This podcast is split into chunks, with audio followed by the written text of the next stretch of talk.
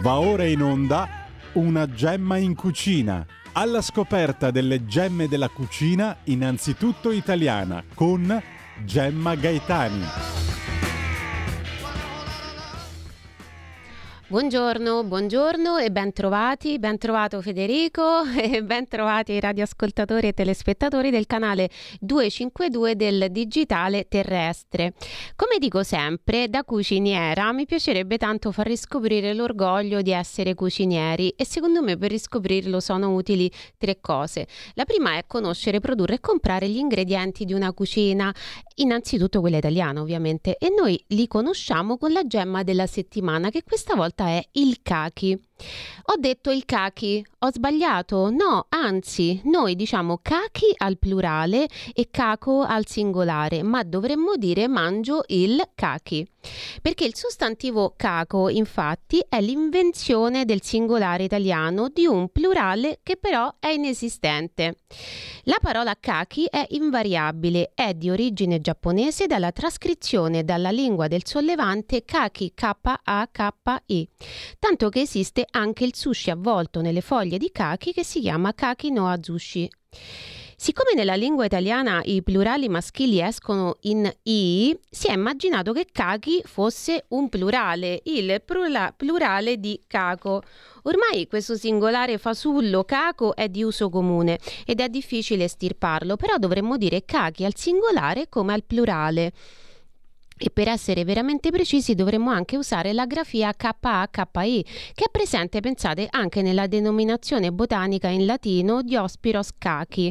Considerato che Dios vuol dire di Giove e Piros frumento, la locuzione botanica, questa che abbiamo appunto nominato, significa cachi frumento di Giove, nel senso di cibo degli dei. Un'altra notazione, quando diciamo color cachi, intendiamo dire quel bell'arancione caldo e pieno del nostro cachi? No, perché il color kaki, che si scrive oltretutto K-H-A-K-I, deriva dalla parola eh, indostana kaki, che significa del colore della polvere, perché deriva a sua volta dalla parola kak, cioè polvere. Gli inglesi scelsero quel colore per le uniformi militari in India perché i loro soldati si mimetizzassero sui suoli aridi e beige del luogo, quindi color kaki vuol dire color beige e non arancione. Il nostro Diospiros kaki in italiano si chiama anche diospiro o diospero. La pianta è un albero da frutto, un angiosperma, che sono le piante che hanno i semi nella cavità del frutto, come per esempio i meli o anche i cachi, in antitesi alle gimnosperne che invece hanno i semi nudi allo scoperto all'esterno come le fragole i pini. E il cachi è uno degli alberi più antichi coltivati dall'uomo, originario della Cina, si chiama anche mela d'Oriente qui da noi e i cinesi invece lo chiamano l'albero delle sette virtù, che sono queste. Vive a lungo, fornisce tanta ombra, dà spazio di nidificazione agli uccelli, non è attaccato dai parassiti, le sue belle foglie verdi diventano giallo-rosse in autunno, è quel fenomeno che noi chiamiamo foliage, sono decorative, il suo legno fa un bel fuoco e la caduta del fogliame fornisce al terreno ricche sostanze concimanti. Dalla Cina il kaki si è espanso prima nei paesi vicini come Corea e Giappone e poi nel resto del mondo. Da noi arriva nel 1880 1980 importato per la prima volta in Europa da rinomati florovivaisti e agrobotanici milanesi, i fratelli Ingegnoli. Pensate che nel 1888 perfino Giuseppe Verdi scrisse loro una lettera per ringraziarli dopo aver assaggiato i loro cachi. Secondo altri però i primi cachi arrivano nel giardino fiorentino di Boboli nel 1871, però secondo me stare a verificare il vero primato d'ingresso del cachi in Italia non conta conta. Invece che abbia raccolto una crescente approvazione da parte dei mangiatori nostrani che poi ha indirizzato anche i produttori, perché dall'inizio del Novecento si iniziano a diffondere gli impianti di cachi italiani nell'agro nocerino, in Sicilia e in Emilia Romagna. Adesso il cachi è coltivato in tutta Italia e tante persone normali, cucinieri come noi, hanno magari l'albero in giardino, dal quale proprio adesso fanno anche loro la spesa di cachi. Il periodo di raccolta dei cachi infatti è da fine settembre a metà novembre. Il cachi accompagna sia noi ma anche il contadino verso l'inverno, non solo col conforto della sua dolcezza, il cachi ha anche valenze simboliche, religiose e non. Una Secondo una tradizione più del nord che del sud, tagliando in due i semi del cachi si potrebbe dedurre dalla forma del germoglio come sarà l'inverno in arrivo. Se ricorda un coltello sarà un inverno tagliente, freddo e gelato. Se ricorda una forchetta sarà un inverno mite, se ricorda un cucchiaio sarà un inverno mite ma con tanta neve. Nel napoletano invece nel seme del cachi tagliato in due per verticale si vede la raffigurazione di Gesù sulla croce. Questa, eh, questo fatto si chiama pareidolia, che vuol dire appunto vedere delle figure note che ci sono note in forme che invece sono casuali. Questa pareidolia produce anche una conseguenza linguistica perché il caghi nel napoletano è anche detto legna santa. Si intende dire cioè albero che sarebbe santo perché i suoi frutti raffigurano la crocefissione. Invece in Sicilia nel seme spaccato in due ci vedono una manina, anche questa una manina santa, bianca, cioè pura come la Vergine Maria. E il seme, considerato sacro anche lì, è chiamato manuzza di Maria o manuzza da Virgini. Ma anche per gli atei il cachi è in un certo senso sacro perché alcuni alberi di cachi sopravvissero allo spaventoso bombardamento atomico di Nagasaki dell'agosto del 1945 e per questo motivo il cachi è anche detto albero della pace. Il suo frutto, più che un frutto, è una bacca. Abbiamo due tipi di bacche cachi, quelle astringenti e quelle non astringenti. Le astringenti sono tanniche. La cosiddetta astringenza infatti di alcuni cachi dipende dai tannini. Sono dei polifenoli antiossidanti che si agglomerano in cellule tanniche che dopo essere state rotte durante il morso e la masticazione entrano in contatto con le proteine presenti sulla superficie della lingua, determinando l'allappamento della, eh, della, della nostra bocca, del nostro cavo orale. Può capitare anche con l'uva e questo succede quando il frutto non è maturo. Allora se avete comprato dei cachi che allappano per farli maturare, potete anche lasciarli vicino a delle mele perché eh, la mela rilascia etilene che aiuta la maturazione. Di solito basta una mela ogni 4-5 cachi. I cachi si possono anche seccare quando non sono perfettamente maturi e quindi allapperebbero. Fanno così in Oriente dove seccano quelli tannici. Sono sbucciati e seccati interi, appesi all'aperto per 40 giorni. A casa se vogliamo provare possiamo metterli vicino a una stufa oppure possiamo anche usare l'essiccatore elettrico. Per quanto riguarda eh, le caratteristiche nutrizionali del cachi, un etto di cachi ha 65 calorie, non è pochissimo, è il 18 di di zuccheri, quindi circa un 20% e anche qui non è pochissimo, però insomma è un frutto zuccherino che è utile a dare energia immediata, quindi in questo senso è consigliato a bambini sportivi e anziani e a chiunque abbia bisogno di un bocconcino tonico nel corso della giornata. Presenta anche l'80% di acqua che ne fa un frutto idratante e io vi ricordo sempre che dobbiamo bere tanto non solo in estate ma anche in inverno e sempre e poi anche circa 4 grammi di fibre, quindi quindi è un frutto molto utile per chi soffre di stipsi e anche di ritenzione idrica, non solo per l'acqua che abbiamo citato poco fa, ma anche per la presenza di calcio e potassio che coadiuvano l'eliminazione dei liquidi in eccesso e disintossicano anche il fegato. Per tutti questi motivi è reidratante, è lassativo, diuretico, è detox, è l'ideale da mangiare nella quantità di uno al giorno, non di più. Il Kaki c'è anche d'aiuto contro i malanni autunnali e invernali verso i quali appunto ci, eh, ci, stiamo rivolgendo ad andare. E per le proprietà antiossidanti e poi per questi 7,5 mg di vitamina C e poi un pochino di vitamina B1, eh, di vitamina B3, eh, di vitamina B6, insomma per questi motivi eh, rassomiglia un po' a uno di quegli integratori che sono venduti come rafforzatori del sistema immunitario proprio in vista lista delle malattie da raffreddamento. Proprio grazie al contenuto di carotene e xantofille, il cachi contrasta la degenerazione degli occhi e della vista e poi in generale tutela l'organismo dai danni ossidativi che possono essere anche causa di tumore.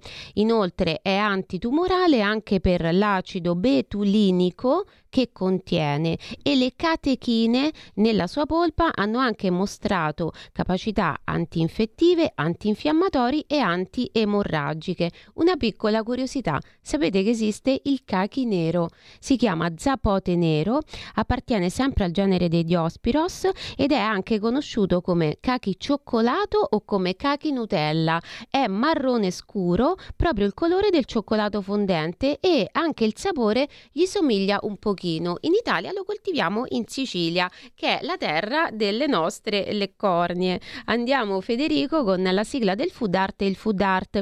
Oggi ci vediamo e ci ascoltiamo un brano di Elio e le storie tese, noto gruppo italiano intitolato La terra dei cacchi. Food Art.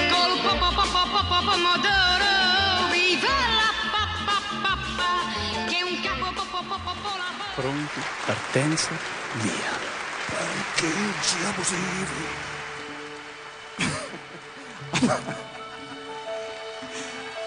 Villette abusive. Abusi sessuali abusivi.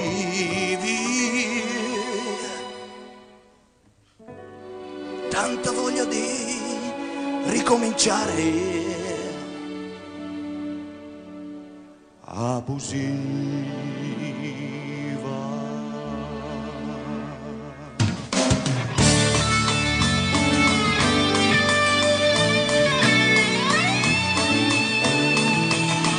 appalti truccati, trapianti truccati, motorini truccati, che scippano donne truccate. Il visagista delle dive è truccatissimo. Papale di papi, la donna cannolo, una lacrima sul visto, Italia sì, Italia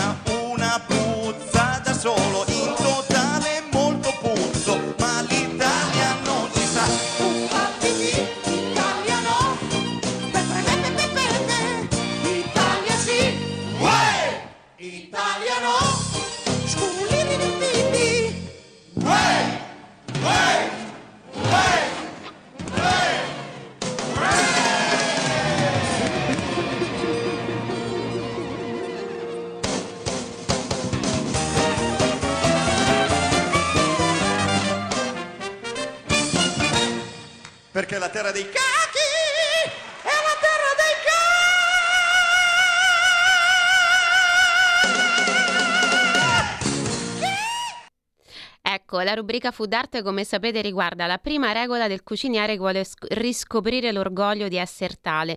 Ci ricorda che food non è solo l'hashtag del cibo a volte un po' troppo ostentato su Instagram, ma anche nobile storico oggetto di citazioni artistiche, dai quadri, romanzi, le canzoni.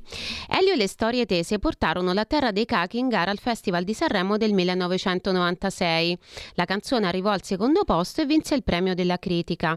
Il senso della canzone è un po' diciamo sim- sinonimico dell'espressione Repubblica delle banane, locuzione con cui ci si riferisce a una nazione un po' o molto sbrindellata. Però a parte la critica all'Italia, comunque suppongo una critica affettuosa come quelle che facciamo noi, ehm, questa canzone nel suo ritratto dell'Italia cita alcuni capisaldi del nostro bel paese e anche della sua alimentazione, della sua dieta mediterranea come la pizza e gli spaghetti e, e la canzone in generale, tutte le canzoni di Elio e le storie tese, gruppo ormai sciolto, hanno una caratteristica importante, nascondere una grande complessità dietro una apparente semplicità. Gli Elio e le storie tese infatti sono sempre indicati come gruppo dal citazionismo musicale enciclopedico, grandissimi strumentisti e il cantante, oltre che strumentista, è anche una grandissima voce, baritono, diplomato al Conservatorio Verdi di Milano.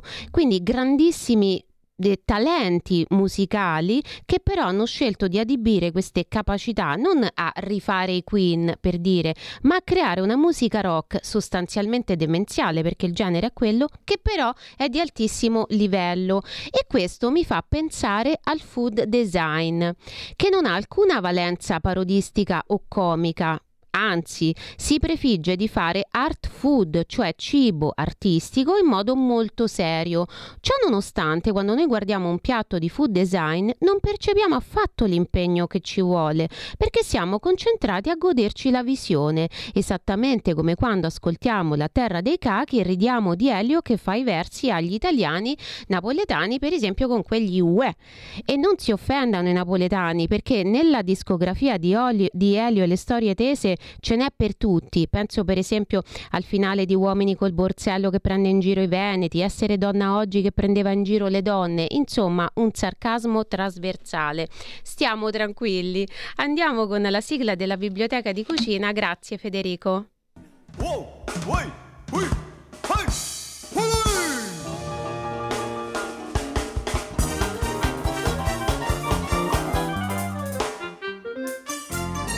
Perché la terra dei cachi è la terra dei cachi.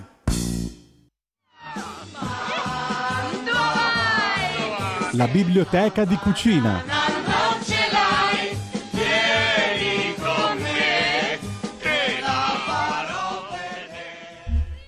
Ecco, la seconda cosa utile a riscoprire l'orgoglio di essere cucinieri è conoscere le ricette di cucina e in questo ci aiuta la biblioteca di cucina. Il libro di oggi è un doppio classico. È un classico perché è una raccolta delle ricette tradizionali della cucina italiana tutte e poi è un classico perché sono le ricette tradizionali della cucina italiana secondo Gualtiero Marchesi.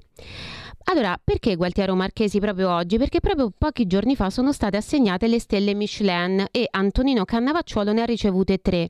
Il primo a riceverne tre in Italia, lo sapevate, fu Gualtiero Marchesi.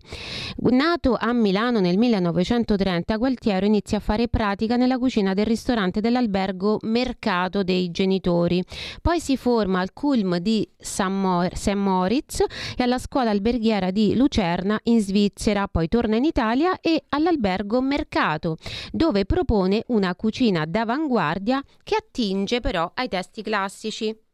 Nel 1977 inaugura a Milano il suo ristorante di via Bonvesin della Riva, dove oggi c'è invece l'Accademia, e riscuote immediato successo, una stella della guida Michelin, poi due stelle nel 1978 e per la prima volta in Italia, nel 1985, la Michelin attribuisce tre stelle a un ristorante italiano ed è il suo, quello di Gualtiero Marchesi. Nel 2008 nasce il ristorante Teatro alla Scala Il Marchesino e dice la biografia di Gualtiero Marchesi, non avendo più nulla da dimostrare e sentendosi fino in fondo libero, sceglie di non voler essere più giudicato da nessuna guida, restituendo le stelle Michelin. Lo fa appunto nel giugno del 2008, contestando il sistema di attribuzione dei punteggi della guida Michelin, affermando di voler ricevere solo commenti e non punteggi. Ciò che più mi indigna è che noi italiani siamo ancora così ingenui da affidare i successi dei nostri ristoranti, nonostante i passi da gigante che il settore ha fatto, a una guida francese, che lo scorso anno, come se niente fosse, ha riconosciuto il massimo punteggio a soli 5 ristoranti italiani, a fronte di 26 francesi. Se non è scandalo questo, che cosa lo è? Quando in giugno polemizzai con la Michelin, lo feci per dare un esempio, per mettere in guardia i giovani perché capiscano che la passione per la cucina non può essere subordinata ai voti. Io so per certo invece che molti di loro si sacrificano e lavorano astrattamente per avere una stella. Non è né sano né giusto. Lo disse nel novembre 2008 e nell'edizione del 2009 della guida Michelin il ristorante di Marchesi rimase citato sulla guida unicamente come ristorante dell'albergo in cui aveva sede, senza alcuno dei riconoscimenti di prestigio avuti in passato e senza nessuno dei commenti chiesti da Marchesi. Insomma, le frizioni coi francesi che in questi giorni stiamo vivendo non ci sono nuove. Io trovo imperdibile questo libro anche per il corredo fotografico eccezionale. A mio avviso i migliori libri di cucina sono quelli fotografici. Nel food design lo sguardo è equiparato al gusto. Ce ne parla Angela Simonelli nella videointervista che vediamo oggi, con una piccola pu- pausa pubblicitaria in mezzo, perché vi ricordate la terza regola per riscoprire l'orgoglio di essere cucinieri e cucinare? Lo facciamo con la videoricetta della settimana che a volte è sostituita dalla videointervista. Angela non fa solo food, ma food design e il food design, non ce lo dimentichiamo, deve tanto alla cucina totale di Gualtiero Marchesi che non c'è più ma c'è sempre.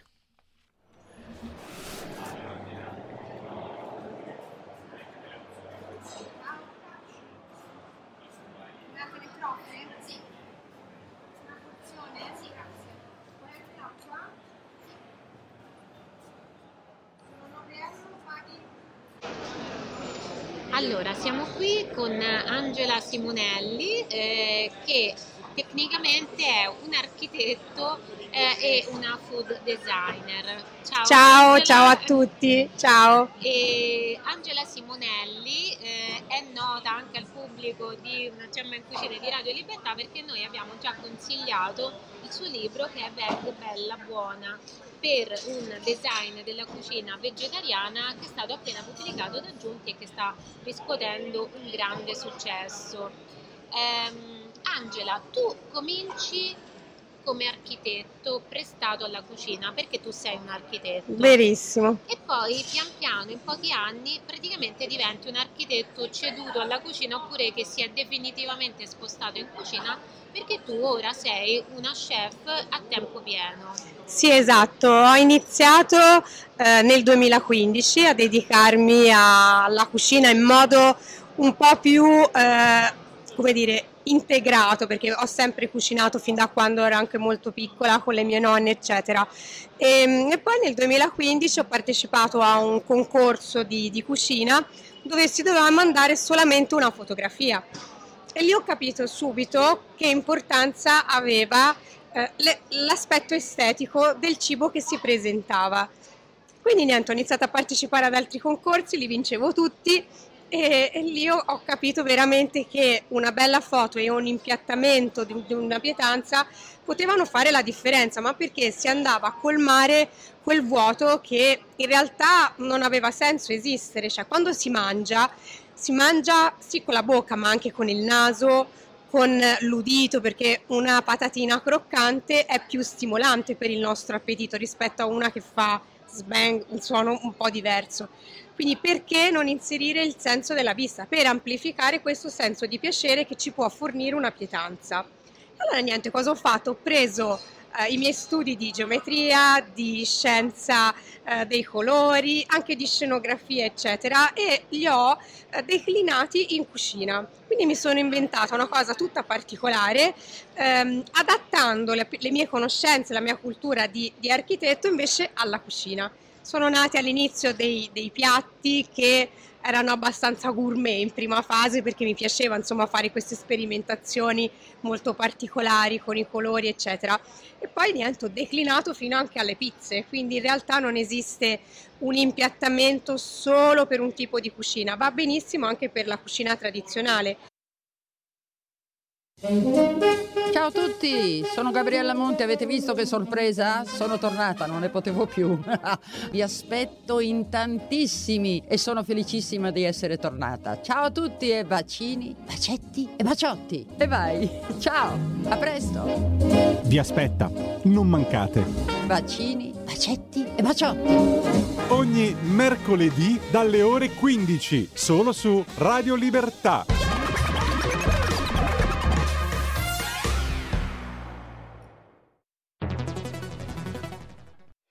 C'è chi te la racconta sbagliata e chi te la racconta male. C'è chi te la racconta tagliata e chi te la racconta al contrario e chi non te la racconta affatto.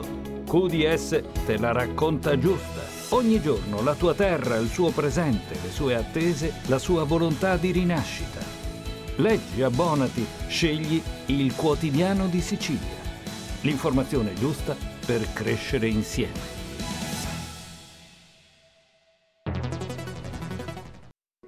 Da oggi la tua radio è ascoltabile anche con la televisione in digitale. Sul telecomando della televisione digitale o del tuo ricevitore digitale puoi scegliere se vedere la TV o ascoltare la radio. Risintonizza i canali radio e troverai anche Radio Libertà, canale 252. La tua radio.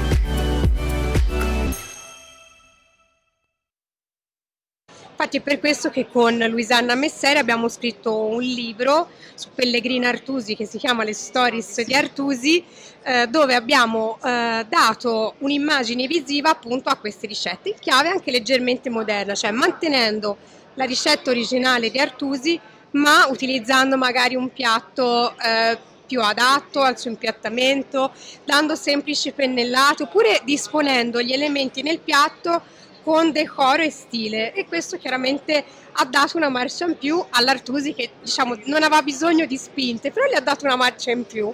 Beh, magari un po' sì, perché comunque alcuni percepiscono questi grandissimi del passato, in generale la cucina del passato, appunto come troppo passata e quindi cercano delle novità eh, e invece in questo caso tu hai diciamo vestito di nuovo eh, qualcosa di cui però hai mantenuto l'essenza, perché il piatto è sempre quello. Esatto, la ricetta è quella, anzi con Luisanna abbiamo fatto una cosa importante, ci sono delle parti dell'Artusi dove l'Artusi diceva ad occhio un po' quanta ne, ne ha bisogno, quindi con Luisanna ci siamo messi lì anche con un po' eh, di, di, sapienza chiaramente perché io non nasco cuoca appunto diciamo architetto, con Luisanna abbiamo calibrato, abbiamo dato anche una grammatura a quelle ricette dove Artusi si limitava a dire un pochino, un accenno, fin quanta ne prende, quindi abbiamo anche aiutato eh, i lettori a capirle le ricette, anche perché c'erano delle ricette scritte anche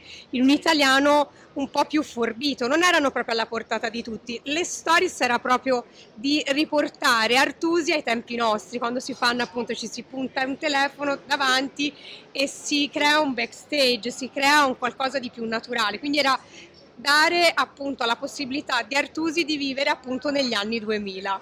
D'altronde il grande classico è quello che sopravvive attraverso i secoli e anche millenni, cioè Artusi è un po' come Leonardo da Vinci, Michelangelo e così via. Esatto. Però sicuramente ci vuole poi la sensibilità di qualcuno che riesce a porgerlo in questa maniera attualizzata e anche sensata, perché molto spesso no, molto, però spesso la nuova versione tende diciamo a distruggere completamente la versione canonica. Tantissime sono eh, riedizioni, cioè è l'Artusi rieditato, quindi dato una nuova copertina, eh, scritto più grande perché l'Artusi è anche un pic- è piccolino anche come libro, dove magari viene inserita una prefazione di un grande chef ma perché alla fine la cucina dell'Artusi è la cucina che ci appartiene, è la cucina italiana per eccellenza, quella tramandata dalle nonne, dalle zie, di famiglia in famiglia, quindi è veramente un qualcosa che ci appartiene.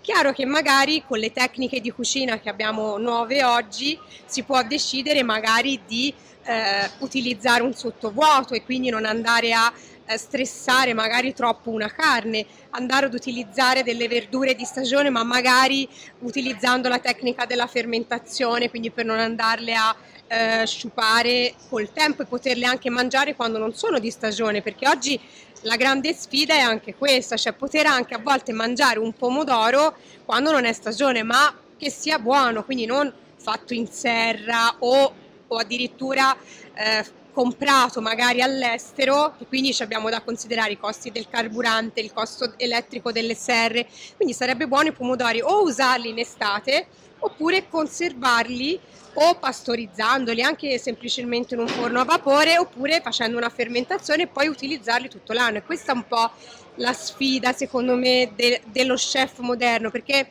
è difficile inventare qualcosa, la cucina molecolare c'è riuscita senz'altro e sicuramente la cucina è innovazione, però a volte è anche trovare un modo eh, più adatto anche a come siamo abituati a mangiare noi per rendere anche un piatto della tradizione appetibile anche a un palato che invece magari certe cose non le apprezza più come un tempo, quando magari si lavorava nei campi, il dispendio energetico era molto diverso, cioè bisogna stare sempre un pochino al passo con i tempi senza snaturarsi.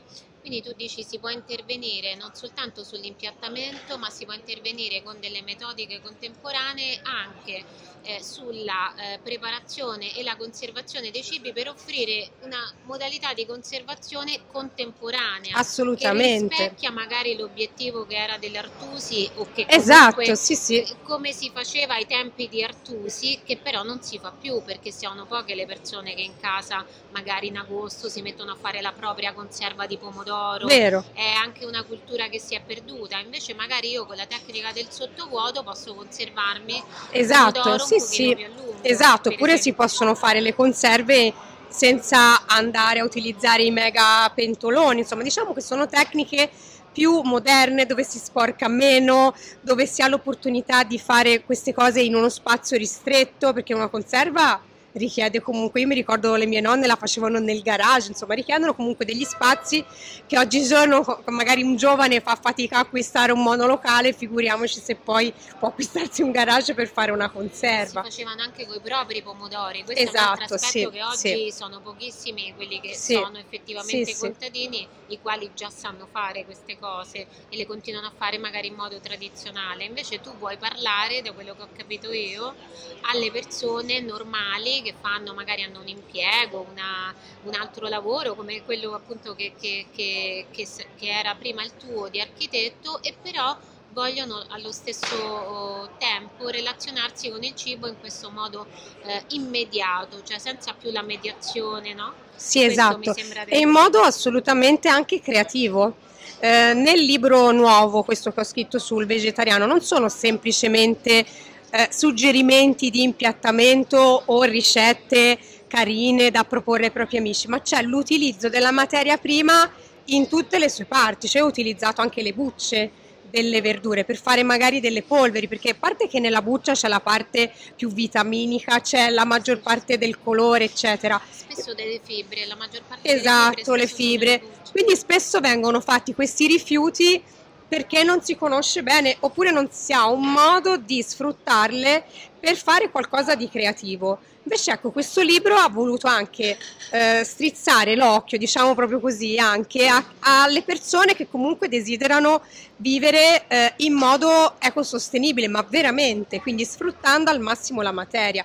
E poi perché no, io ad esempio suggerisco anche di farsi anche, non proprio un orto, ma almeno sul, sul davanzale, tutti abbiamo un davanzale, perché una finestra ce l'abbiamo tutti Sì, almeno quella ce l'abbiamo. qualche erba aromatica perché fa veramente la differenza sia all'olfatto, un'erba aromatica fresca, sia all'occhio perché il verde è uno dei colori che stimolano di più il piacere visivo e stimolano proprio l'occhio.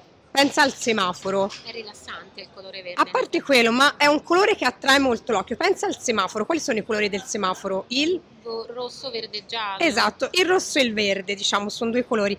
Sono due colori che attraggono, cioè il semaforo è stato fatto in quel modo, non così per caso, ma perché sono due colori super attrattivi per l'occhio umano. Quindi se noi realizziamo un piatto dove c'è del rosso, dei punti di rosso, oppure c'è del verde, magari una foglia, ecco l'occhio gradirà questa cosa. Quindi a volte basta veramente poco per rendere molto bello un piatto, cioè non c'è bisogno di fare 8000 preparazioni, a volte basta anche semplicemente una buona erba aromatica che si può curare anche sul proprio davanzale di casa se non fa troppo freddo, se no la teniamo in casa come a volte faccio io.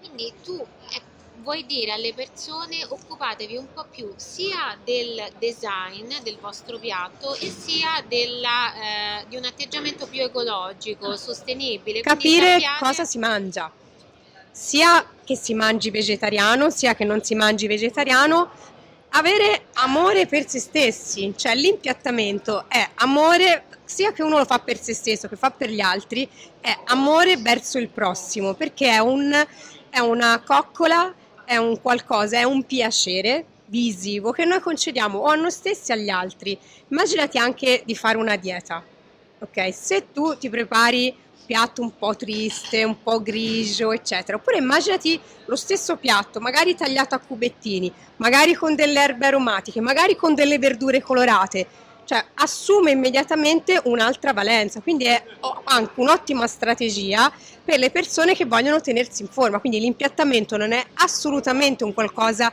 di fine a se stesso, di solamente artistico, ma è un qualcosa che va a contribuire al maggior gradimento della ricetta. Allora, io ho l'impressione secondo me, sai, noi abbiamo incominciato a sentir parlare di impiattamento guardando le trasmissioni in tv, in particolar modo Masterchef, dove dei, degli chef di professione e anche stellati eh, parlavano con le persone normali eh, come noi. Quindi per noi impiattare eh, significava in qualche modo rendere artistica eh, la preparazione, cosa che è il contrario di quello che noi facciamo in casa, perché noi in casa cuciniamo per mangiare, a volte non abbiamo neanche il tempo di farlo e quindi la parte diciamo estetica del piatto ci è sempre sembrata un sovrappiù per la quale non avevamo tempo, non avevamo le competenze o tutte e due.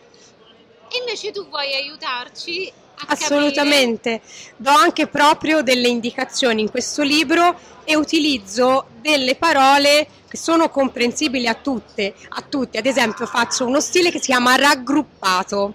Secondo te cosa significa uno stile raggruppato in un piatto? Che si prendono le pietanze che fanno parte di quel piatto, si cerca di metterle insieme, tipo a bouquet. Oppure se ti dico déplacé, cosa, cosa ti viene in mente? Un qualcosa che viene spostato, perché crea una dissimmetria nell'occhio, l'occhio capisce che c'è qualcosa di particolare e prova piacere perché è stimolato. Più l'occhio umano si muove su un testo, su un quadro, e più aumenta il piacere, piacere visivo che poi si sviluppa in, in vere e proprie endorfine. Quindi anche a casa, ad esempio, posso darvi un suggerimento senza perdere troppo tempo. Come dicevamo prima, l'erba aromatica fresca già stimola eh, l'aspetto, il piacere visivo, ma a volte basta addirittura scegliere il piatto giusto, cioè scegliere un piatto che dia la possibilità alla nostra pietanza di respirare, quindi non avere un piatto super pieno con le cose con lo sporco intorno, le gocce d'olio, anche semplicemente prendendo un piatto che sia giusto per il contenimento di, di quello che ci deve andare dentro e avere tutto pulito. È già una gratificazione che invece magari mangiare direttamente dal pentolino, ok? Quindi a volte basta veramente poco, basta sapere come si fa. Sì, hai detto, sì, mi viene in mente cos'era Bridget Jones Sì. che mangiava tipo il, il gelato da, neanche dal pentolino, Dalla vaschetta. dalla vaschetta, dalla confezione. Ma quindi tu dici che anche noi comuni mortali che non siamo ar- architetti e che non abbiamo avuto Certo. un'educazione Sì, ar- sì. in questo senso, con, con questi consigli che do, con queste anche ricette, perché a volte magari uno pensa di poter fare magari un disegnino col cucchiaio, ma se non hai una salsa della giusta consistenza non puoi farlo. Quindi ad esempio per fare tipo dei segnetti con eh, il cucchiaio, con la maionese ad esempio, con le salse quelle emulsionate a base d'olio, non si può fare perché rimane attaccata al cucchiaio. Allora meglio scegliere ad esempio un sac à poche. Invece ci sono delle salse che sono più adatte per fare questi giochi un po' più artistici. Però se nessuno vi dà la ricetta adatta per poterlo fare, poi quando lo fate una volta, ah, non mi è venuto, basta, l'impiattamento non fa per me. Pian pianino, utilizzando all'inizio le ricette del libro, quei piccoli consigli di impiattamento che do, poi uno se vede che gli piace, c'è un mondo verso l'infinito ed oltre, come diceva Buzz Lightyear. Tu, eh, Angela, eh, fai anche consulenze eh, sia per i privati, Sì. cioè per persone magari ecco, come me, come noi, i Amatori, diciamo, amatori, gli cioè quelli amatori. che cucinano per passione Sì. in casa, eh, ma anche di tipo professionale, Sì. cioè per esempio Ristoranti. La pizzeria mi viene in mente, si rivolge a te. Sì, ho fatto, dei, ho fatto dei progetti sia per i panini che per le pizze. Panini perché devono essere comunque attraenti, se specialmente magari devono stare in vetrina, oppure c'è bisogno di creare un sito internet o di eh, sviluppare il proprio business su- su- sui social, ma anche le pizze, specialmente quando devono essere tagliate. Io do al, insegno al pizzaiolo come mettere tipo le verdure o le farciture in modo che al taglio poi a tutti ci sia il pezzo di prosciutto, il pezzo di, di- di- di oliva, eccetera. E ci sono proprio delle tecniche, si divide a raggi, si va a triangoli, cose veramente basilari, cioè non cose che bisogna mettersi lì, fare un calcolo difficilissimo con la calcolatrice, cioè che tutti possono imparare. Che però fanno la differenza perché è anche un approccio diverso per lo chef che non, non sta più lì che lancia le cose, no? Eh, Ma ti dirò di più, per lo chef che inizialmente, se specialmente mi chiama un ristoratore per fare una consulenza, magari lì per lì dice oddio, ora che fa questa mi fa fare i piatti, sì, oppure mi fa uscire i piatti freddi, no, perché si parte da quello che fanno, si guarda quante persone sono in brigata, perché quello, chiaramente se è uno solo che fa tutto bisogna fare delle piccole accortezze, più la brigata è grande più sa la possibilità di creare Eh, allora Angela, adesso le verdure eh, sono molto esaltate dai vegani e dai vegetariani, quindi viviamo un po' nell'epoca del trionfo della, della verdura, però in realtà non è mai stata amatissima eh, e bisogna un po' costruire, diciamo, ricostruire una psicologia di apprezzamento intorno alla verdura. Non è mai stata amatissima, penso anche al caso eclatante, proprio allo stereotipo del bambino che non ama mangiare le verdure e bisogna industriarsi per fargliele mangiare. E Mi viene da chiederti se è più bella nel piatto, la mangiamo più volentieri? Allora, questo guarda, posso garantirtelo perché i miei figli che hanno sempre giocato con le verdure, hanno provato a gustarle, sono tre e l'hanno sempre mangiata. Chiaramente è un po', specialmente per i bambini, bisogna partire da piccoli, fargliele provare, se ci arrendiamo al primo assaggio sarà ben difficile che poi loro sviluppino la voglia di continuare a farlo. E poi creare sempre cose diverse, verdure crude, verdure cotte, verdure per creare tipo un orsacchiotto, che sono dei piccoli giochi che contribuiscono poi al- a rendere più piacevole il momento. E per gli adulti uguale, cioè se non vengono servite sempre bollite con l'olio, possono avere tutto un altro, un altro appeal. E poi in realtà noi ci siamo dimenticati perché la nostra tradizione culinaria eh, era vegetariana, cioè un tempo la carne e il pesce non venivano mangiati praticamente mai o pochissimo, è, è tutta una cosa del boom che c'è stato nel dopoguerra. Io qui ho, ho sviluppato proprio un capitolo nel libro per far vedere appunto che le ricette tipiche regionali di sempre sono in realtà vegetariane, sono addirittura vegane naturalmente, quindi senza... bene, sono veramente tantissime. Tantissime, sì, abbiamo fatto una piccola sono- selezione, non le abbiamo messe tutte. sono le ricette vegetariane della tradizione e tanto che tu parli di ritorno alle origini. Esatto, cioè in realtà il nostro palato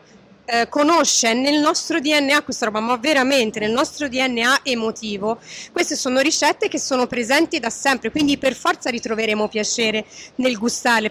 Più di- abbiamo più difficoltà, ad esempio, con ingredienti stranieri eh, che ora sono super blasonati, cosa che ad esempio qui non c'è, non ho utilizzato il tofu, non ho utilizzato il seitan, perché abbiamo già talmente tanti prodotti ottimi vegetariani in Italia che mi sembrava uno spreco andare all'estero per, per poterli prendere. Sì, vedo che tra le ricette citi anche Ciceri e Tria. Noi abbiamo dedicato sulla verità due pagine. A Ciceri e Tria abbiamo, basandoci anche sull'opinione Arcan- dello chef Arcangelo Dandini, praticamente siamo partiti dalle paste, dalla protopasta degli antichi romani. Ci- le- la Tria sarebbe eh, la pasta, così come viene chiamata a un certo punto. Eh, ma prima ci sono, c'è eh, la lagana, quella che nel sud d'Italia si chiama ancora lagana, che è una specie di mal tagliato, e anche quello, per esempio, la versione ciceretria e tante altre versioni che derivano direttamente dagli antichi romani prevedono sopra di soffriggere un pochino, quindi di offrire già due consistenze della Brava, stessa cosa, esatto. che è invece un qualcosa che sentiamo dire solo dagli chef oggi, Esatto. ma pensare Ma cosa ti dicevo prima? Verdure crude, cotte, stufate, proprio per andare a creare dei giochi di consistenza differenti sotto i denti. Un'altra cosa, ad esempio, non stracuocete le verdure, non si fa, perdono tutti i loro sali minerali, tutte le vitamine. Le verdure vanno eh, leggermente scottate e rese leggermente al dente, proprio come si fa con la pasta, non si mangiano le verdure molli perché perdono tutto, perdono tutto il loro sapore. Forse anche per quello che noi siamo abituati all'idea che la verdura lessa sia un po' il contorno, il piatto dell'ospedale, addirittura della mensa O della dieta. o della dieta, perché effettivamente le stracuociamo e quindi perdono tutto, tutto il sapore. di Poi magari vengono utilizzate delle verdure non di stagione che quindi non sanno di niente. E, e poi magari possiamo sperimentare dei condimenti un, un po' più eh, alternativi del solito olio e limone. In questo libro ne troverete veramente tanti. Quindi ehm, dopo ti voglio chiedere un'altra cosa, ma adesso ti voglio dire questo. Per il fatto che tu sei ormai eh, al 100% eh, in cucina, eh, noi ti possiamo trovare, possiamo mangiare direttamente i tuoi piatti, non solo seguire i tuoi consigli, perché tu ora sei eh, stabilmente da agricuoco. Sì, in Liguria, Sestri Levante, dal mio compagno che Ema, fatti vedere, dal mio compagno impegnato ora alla cottura delle, delle trofie. Sì, io mi occupo in particolare della linea dei dolci e poi facciamo catering per matrimoni ed eventi a Sestri Levante, ma ci muoviamo in tutta Italia. E tu ti occupi personalmente dei dolci. Sì, della linea dei Sono- dolci. Sono dolci di design anche. Sì, e, e facciamo anche versioni vegane e vegetariane, senza glutine, senza lattosio, proprio per rendere il più possibile la cucina inclusiva, la cucina un benessere per tutti. per tenere in considerazione tutte queste esigenze un po' più nuove e contemporaneamente però ricordare, come tu cerchi di ricordarci, che la verdura fa parte anche delle nostre origini. Quindi Assolutamente. Rivalutare qualcosa che ci sembra vecchio, stantio, Povero, fuori moda o solo per malattie, come dicevamo prima. Invece no, assolutamente. La cucina vegetariana è veramente super saporita, si possono fare tantissime cose e comunque anche gli stessi chef stellati la stanno riscoprendo, stanno aprendo i loro ristoranti appunto vegetariani e vegani, proprio perché ci siamo resi conto che la verdura più, di, più della carne forse può essere cucinata e sviluppata in maniera diversa rispetto al passato e quindi garantire un sapore tutto nuovo e tutto particolare. Senti, eh, allora già per questo mi sembra, questa è un po' già una risposta alla domanda che sto per farti, però te lo voglio chiedere. Eh, perché c'è bisogno di food design oggi? Perché eh, Applicato sia alla verdura, ma anche alla carne, al pesce, alla pasta, al dolce. Perché la vista è uno dei, dei sensi più importanti. Quando siamo al buio e non vediamo ci sentiamo persi, quindi è molto importante per noi. Quindi perché privarci di questo piacere quando siamo a tavola e amplificare ancora di più il piacere che proviamo nel mangiare qualcosa? Mi sembra eh, buttare via un qualcosa che abbiamo a nostra disposizione da poter utilizzare in modo consapevole e darci piacere, quindi in questo mondo che corre, che va, che è veloce, concederci un piacere appagante da tutti, da tutti, da tutti i sensi, ora non mi veniva la parola. È anche può aiutare diciamo un uh, rapporto leggermente più meditativo col cibo, cioè noi viviamo un po' in un'epoca bulimica, mangiamo tanto, mangiamo troppo, mangiamo troppo velocemente, abbiamo troppe cose a disposizione. Mettermi lì e studiare un piatto significa anche come disporlo, significa anche avere un approccio più armonioso? Assolutamente, più, si, più dà, più si dà più rispetto a, a, tutte le parti dell'alimento perché si cerca in modo creativo di sfruttarla al meglio per far sì che il gusto sia ottimo ma anche appunto la vista, è un qualcosa che lavora insieme, cioè l'impiattamento non avviene alla fine, avviene mentre si crea la ricetta, quindi se uno pensa come potrebbe venire il piatto, fa un piccolo schizzo, ha una preview e quindi è molto aiutata anche nel, proprio nel processo di, di, preparazione di tutte quelle che poi saranno le parti che lo andranno a comporre. E poi è una, è una gratificazione personale gratis perché lo facciamo già cucinando oppure per qualcuno per i nostri clienti oppure per nostri amici o famiglia. Quindi è una dimostrazione d'amore nei nostri confronti e nei confronti anche del cibo. Bene grazie Angela grazie, grazie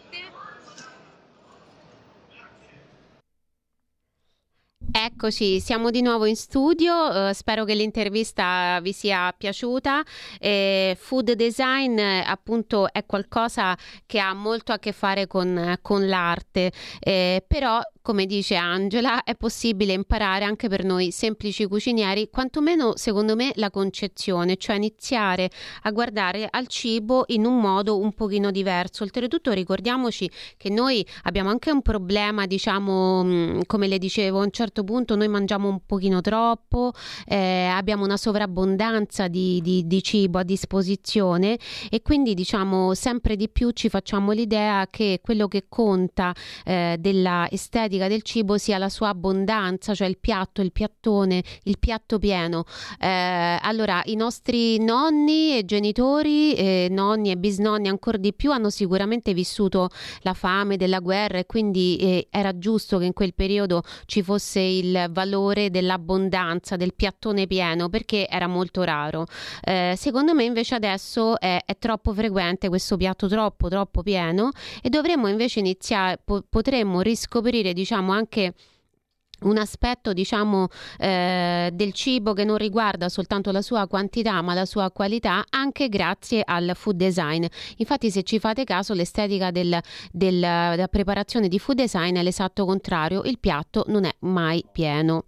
E del food design voglio dire anche questa cosa, che cos'è in fondo? Sono versioni di una ricetta canonica, nel momento in cui appunto si eh, rifaccia in chiave food design una ricetta canonica. È un po' come Elio e le storie tese che pensate fecero addirittura una versione della terra dei cachi che durava un minuto solo e che si intitolava Nemmeno un minuto di non caco, facevano anche il verso a Nemmeno un minuto di non amore di Lucio Battisti e lo fecero perché eh, bisognava appunto mandare in in onda proprio al Festival di Sanremo un minuto della canzone. Allora loro che sono effettivamente dei, dei concettuali, mettiamola così, loro che cosa fecero? Mandarono non un minuto della canzone ma la canzone ridotta a un minuto, super velocizzata. Quindi l'altra versione è eh, quello che noi possiamo esperire grazie al food design.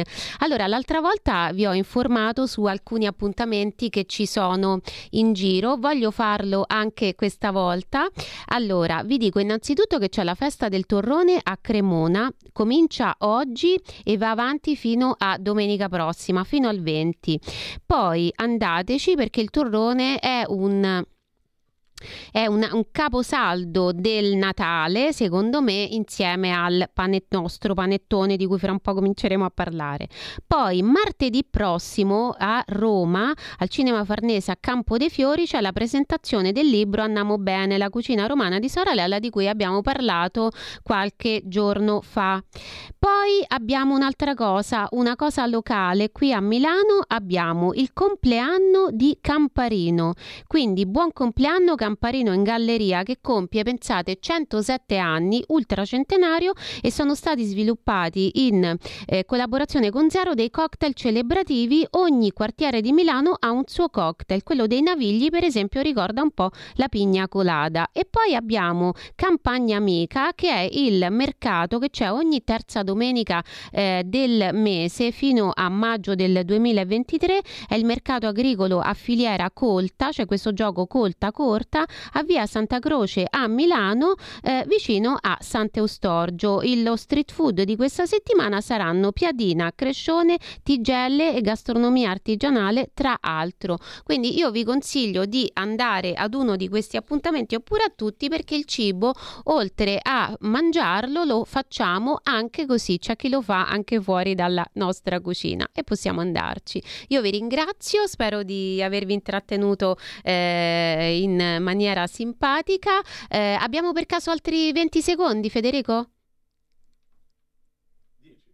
10 secondi. Allora voglio solo dire, ci ha scritto un'ascoltatrice per dirci che il, l'albero del cachi eh, in realtà ha, prende i parassiti. E no, cara, noi volevamo dire che quelle sono le virtù del legno proprio del cachi, che è un legno dell'albero del cachi, non del frutto, che è appunto un legno durissimo, tanto che l'ebano sarebbe praticamente il legno dell'albero del cachi e quello diciamo che è abbastanza inattaccabile da parte dei parassiti perché è durissimo. Io vi ringrazio e ci vediamo sabato prossimo. Grazie, ciao. Avete ascoltato una gemma in cucina.